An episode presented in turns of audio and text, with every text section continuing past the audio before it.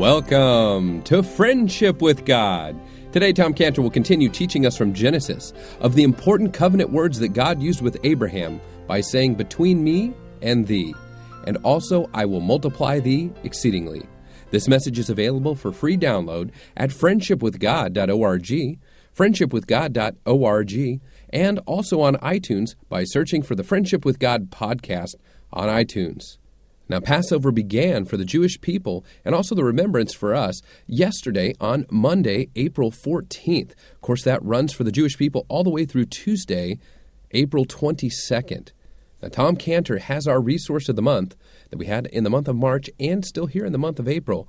His teaching on the Passover, a two disc DVD set from Exodus 12 and Isaiah 53. He'd like you to get a copy of this. Now, for several reasons. One, for our own teaching and understanding of the personal relevance of the Passover lamb for the Jewish people and for us today as Christians. Now, you can also give this gift to someone who's celebrating Passover that's of the Jewish faith or Jewish heritage. And it's a great gospel gift to give to them. It's a $20 or more donation, or you can purchase it for $20 online at friendshipwithgod.org. Just go to our online bookstore at friendshipwithgod.org and you can order The Personal Relevance of the Passover from Tom Cantor, a fantastic, amazing preaching and teaching message from Tom Cantor on the Passover that you can share with your Christian friends, your family, or again with a lost Jewish person. We want you to be able to get this gift to put in their hands, and we've got a short amount of time to get that ordered and get to you before uh, Passover officially ends on Tuesday, April 22nd. And of course, we've got Resurrection Sunday coming up on Sunday, April 20th.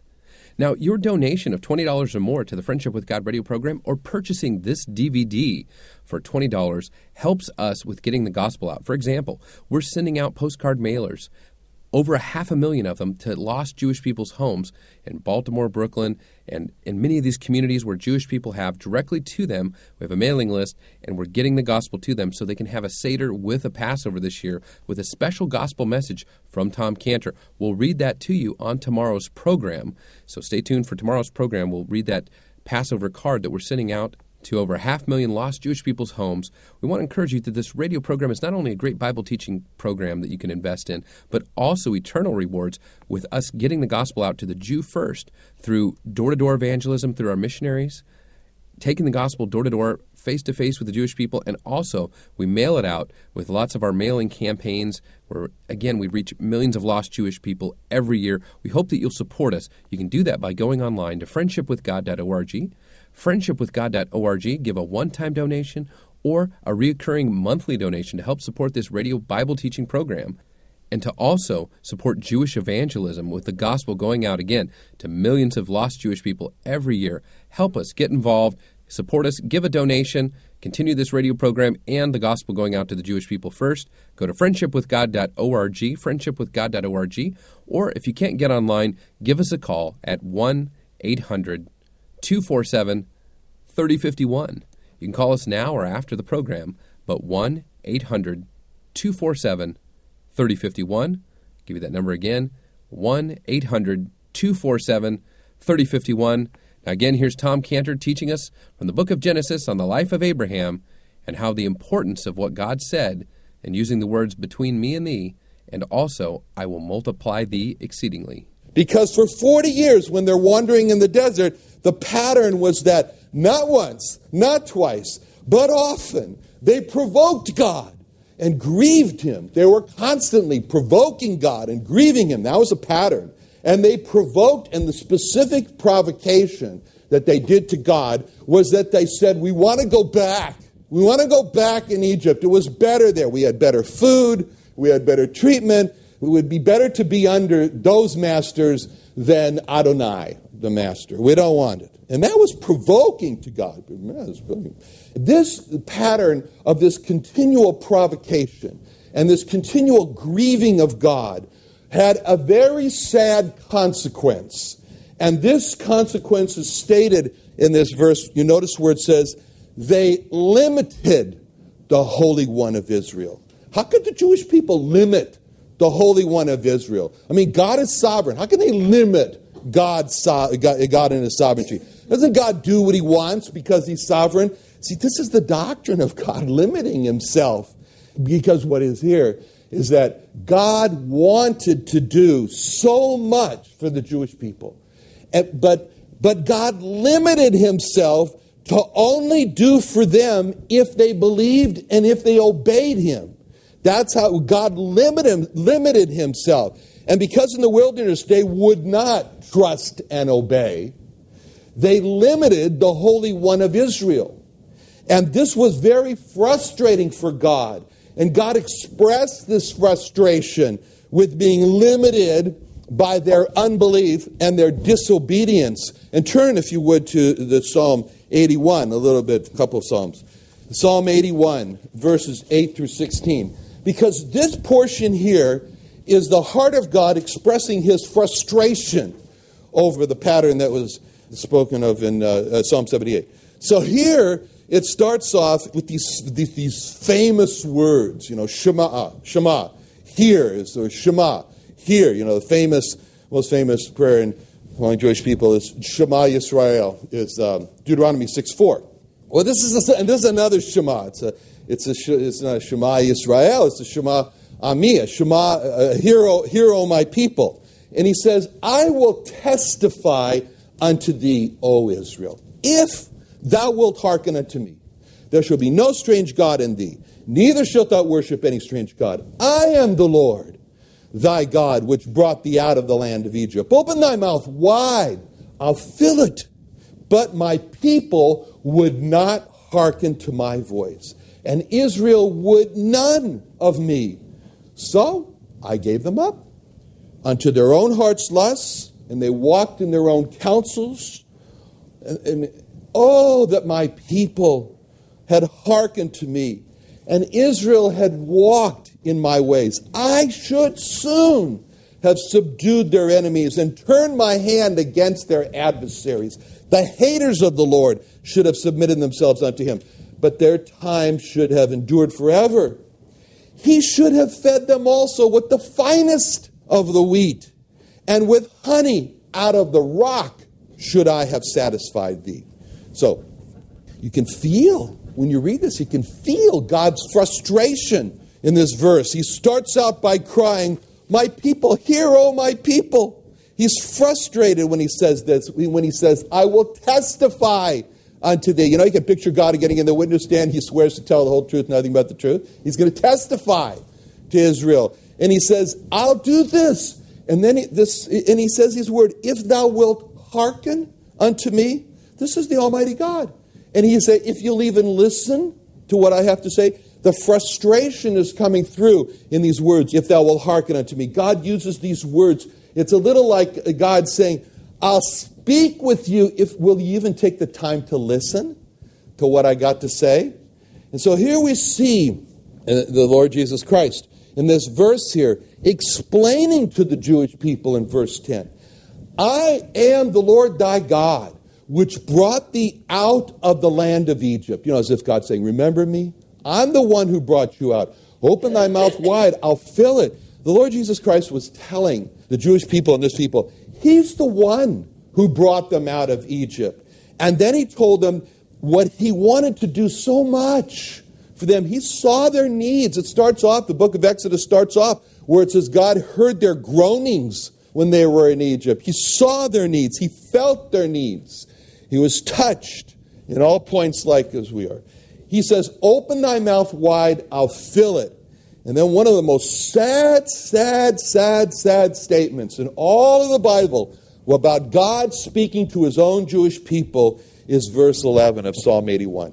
But my people would not hearken unto me, and Israel would none of me. None of me. Imagine those words that show that God God has, first of all, what they show here is that God, in spite of this, God has not cast away his people. How do you know? Because he keeps calling them my people. He says, God has not cast away his people. So he keeps calling them in the midst of their rejection. He keeps saying, My people, Ami, my people. He keeps saying, My people. And the Lord Jesus Christ, above the cross of his rejection, above the cross where they said, where Pilate put it to the Jewish people, and they said, I'll give you a choice. You can take Barabbas or you can take Jesus. And, you, and the choice is yours. And it was, it was as if God was speaking in the place of Pilate and say, now you choose. You want you you you Jewish people. Who's your who who who you want? You want Barabbas or you want Jesus? And they said Barabbas. And even in his rejection, when he's there on the cross, and really that was a cross of rejection, and he's got over his cross the title that he gladly bore, wore, and took, the King of the Jews. He did. And that's, that's like him here in Psalm 81 saying, They're still my people, even though they won't hearken to me, even though they will none of me, even though they have put me on a cross of rejection. They're still my people. I'm still their king. But he says in this verse, My people would not hearken to my voice, and they just went non responsive to the voice of God. And commenting on this response of the Jewish people to the Lord Jesus Christ, then he says, Israel would none of me. They want nothing to do. Whenever God uses that name Israel, which he says there, Israel, that's a very special name for God. Because that name Israel, first of all, was given by God to Jacob. And that name Israel was a name given as a crown to Jacob. It was a prince's crown. And God said that He gave the name Israel to signify that it means that now you are a prince and you have power with God and man in Genesis 32. But all the greatness of having the power with God and man signified in the name Jesus, it all came from God. It all came from God. There was no Israel power with God and man unless God gave that power. And all that Israel power with God and man is tragically lost when a Jewish person or any person turns away from God. And all that Israel power with God and man is tragically lost when a Jewish person turns away from the one who gave that name, the Lord Jesus Christ. And that tragic loss for Israel is what the Lord Jesus Christ is referring to here in the Psalm 81:11 where it says Israel would none of me. Israel. That name with all its power with God and man given by the Lord Jesus Christ, given by God, Genesis 32. He says, Israel would none of me. They cut themselves off from the tragically. And that's so true today that Israel would none of the Lord Jesus Christ today. I just had a letter from a radio listener who told me she's Jewish, and she told me that her Jewish family, uh, when she goes to visit them and she tries to bring the gospel to her, but her Jewish family told her in no uncertain terms, You are forbidden to talk about Jesus. They told her. And they said, Any subject but Jesus. Israel would none of me. So in verse 12, the consequence comes in verse 12 where it says, So I had no choice, God says in verse, 11, verse 12. I gave them up unto their own heart's lust, and they walked in their own counsel. This consequence of I gave them up unto their, themselves, their own heart's lust, is terrible judgment where God says, you, They wanted me to leave them alone, I left them alone. You know, it's like the answer of Billy Graham's daughter, Ruth Amelot who, when Larry King asked her, Where was God on September 11th? She said, Well, God was exactly where we asked him to be. We asked him to leave our schools, to leave our government, to leave our country, and leave us alone. And so God said, Okay, I'm leaving you alone. To be left alone by God is a terrible judgment. And it's what God calls in verse 12, so I gave them up. And it's the same terrible judgment that God speaks about those who just want God to leave them alone. Just they just want God to leave homosexuals alone. Let them enjoy themselves. And God says, "Okay." And he agrees in Romans 1:26 through 20, 32, where we read, "For this cause God gave them up unto vile affections." For even their women did change the natural use into that which is against nature. And likewise also the men, leaving the natural use of the woman, burned in their own lust one toward another, men with men, working that which is unseemly, and receiving in themselves the recompense of their error, which was meat. Even, but even as they did not like to retain God in their knowledge, God gave them over, gave them up, gave them over to a reprobate mind, to do those things which are not convenient, being filled with all unrighteousness, fornication, wickedness, covetousness, maliciousness, full of envy, murder, debate, deceit, malignity, whisperers, backbiters, haters of God, despiteful, proud, boasters, inventors of evil things, disobedient to parents, without understanding, covenant breakers, without natural affection, implacable, unmerciful, who knowing the judgment of God, that they which commit those things are worthy of death, not only do the same, but have pleasure in them that do them. God said, I just gave them up. It's a terrible judgment when God removes his punishment for sexual immorality, which is being referred to in Romans 1. That's what he, the judgment that he also did on Israel. It says in Hosea 4 13. And God said to them, They sacrifice on the top of mountains, they burn incense upon the hills, under oaks, poplars, elms, because the shadow of the herb is good. Therefore, your daughters shall commit whoredom, and your spouses shall commit adultery.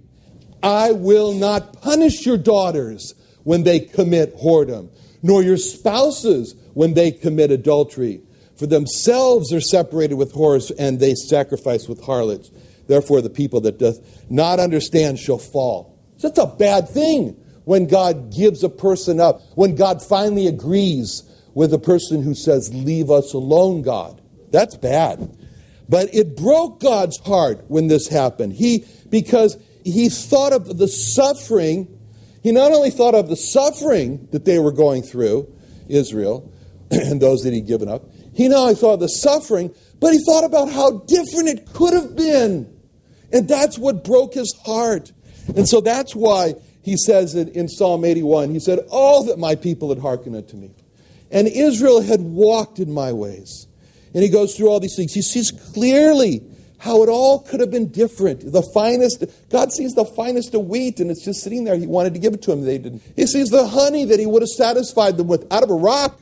They didn't. And he sees all of this that could have been. And he said, if only Israel had trusted and obeyed. He wanted to fight against their enemies. It broke his heart to see what his enemy, their enemies did to him. But they limited him with their unbelief. And so he didn't fight against their enemies. He wanted to feed them with the finest of wheat and the milk, uh, I mean, and adequately satisfy them from the most unlikely places, a rock. He wanted to, see, he could picture them rejoicing, dancing around, saying, God gave me honey out of the rock. Hey, okay, who gets honey out of a rock? God gave me honey out of a rock. He, wanted, he, he, could see it all. He could see them rejoicing. He could see this pleasure. They were happy with God. God was happy with them. He could see it all, but it, it didn't happen because they limited him. He wanted to do all that for the Jewish people, but the Jewish people limited God by their unbelief and disobedience. And because of their unbelief, God said that they could not. They could not. And that was what he said in Hebrews 3:19. He said, "I made a rest for them." But in Hebrews 19 it says, "So we see that they could not enter in because of unbelief." It wasn't because of God's unwillingness. God wanted them to enter in.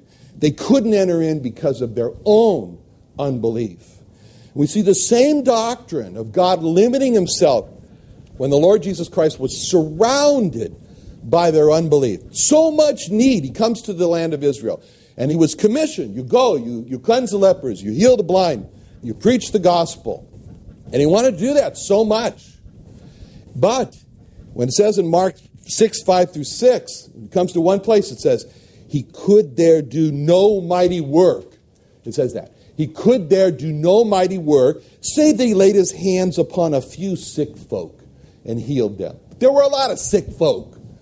And he wanted to lay his hands on a lot of sick folk and do many mighty works there, but he, he could there do no mighty work. He limited himself. Why? And he marveled because of their unbelief and he went round about the villages teaching. In another place in Matthew 13 58, same thing. It says, He did not many mighty works there because of their unbelief. They limited the power of God. It was not because he wasn't able. It was not because he wasn't El Shaddai, the Almighty God, that he was not able to do those mighty works. It was not because he was not wanting to do those mighty works. He wanted to. But it was because of their own unbelief that he did not do many mighty works. That's a challenge for us. You know, he said, You have not because you ask not. That's a challenge for us. We should not limit God with unbelief. We should not limit God with a life that's not true. So God wanted to do for Abraham what he had promised. So, in order for God to not be limited by Abraham, it was important for Abraham. And so, God's preparing Abraham. In essence, God's saying here in verse 1 Abraham, don't you limit me. Abraham, believe. Therefore, in verse 1, God prepares Abraham by saying, Abraham, I am Almighty God. And the second requirement, that's belief. We have a life that's true, Abraham. Second requirement to not limit God was Abraham needed to obey God. And God knew that Abraham would obey God if Abraham would do what God told him to do. Adopt this attitude, Abraham. Walk before me, verse 1 of Genesis 17. Walk before me and be thou perfect. So Abraham should see his life he says, Now study very carefully, Abraham. I'm giving you these words. I didn't say crawl before me and be perfect, and I didn't say run before me. I said walk before me and be thou perfect. And that's what God wanted Abraham to do. And that's what God wants us to do as well the steady walk. Sometimes it's just the hardest. The steady walk before God. And Abraham should see himself as he walks before God. He should see himself. I'm always on display by God. God's always looking at me because I'm always out in front of Him. And that's how God wants us to see our lives too. We're always in front of God. God's always got His eye on us. We're always on display. We're walk before God. And as we walk before God, and tough times come, and they do. And if they haven't, just wait. and when tough times come, God wants us to always be instant in prayer. Why? Because we're walking before Him. And when we sin, he wants us to be so sensitive to sin, the thought of sin, the act of sin, the, the words of sin, that immediately confess and forsake. I'm sorry. I'm sorry, Lord. I know you got your eye I'm sorry.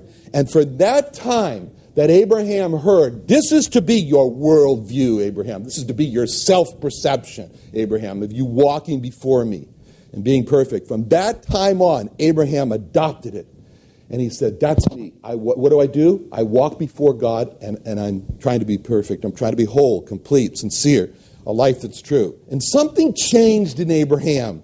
And we can see this, as we mentioned before. Many years later, it says in Genesis 24 40, the servant said unto me, He says, The Lord, Abraham said, The Lord before whom I walk will send his angel with thee he says, The Lord before whom I walk. So, Abraham, from the moment that God tells him this in this chapter, for the rest of his life, he's got this on his mind. I am walking in front of God. I'm on display of God all the time. And this is a new perception of himself. And he begins to see himself in his life as walking before God. And then, in verse 1, God appears to Abraham, okay? And he begins to reveal to Abraham his great plan. This chapter is a blossoming of the great plan of God. And we've seen how God has prepared Abraham for this great plan. And to not limit God, telling Abraham, Abraham, don't you limit me, Abraham. You believe that I am the Almighty God. Don't you limit me, Abraham. You live a life that's true by walking before me, being perfect.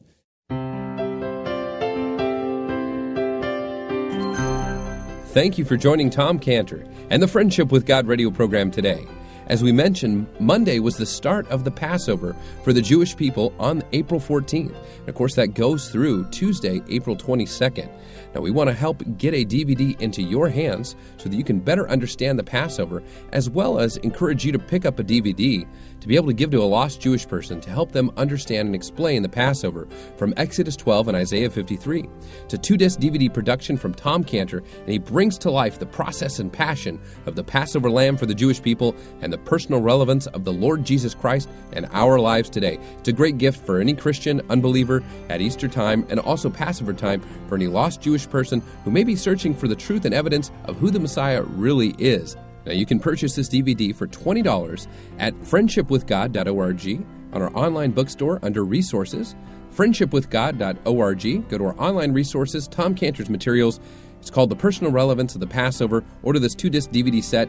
You won't regret it. It's great teaching. You want to have it for your own personal collection or to give to someone who needs to understand the Passover better, especially a lost Jewish or Gentile person.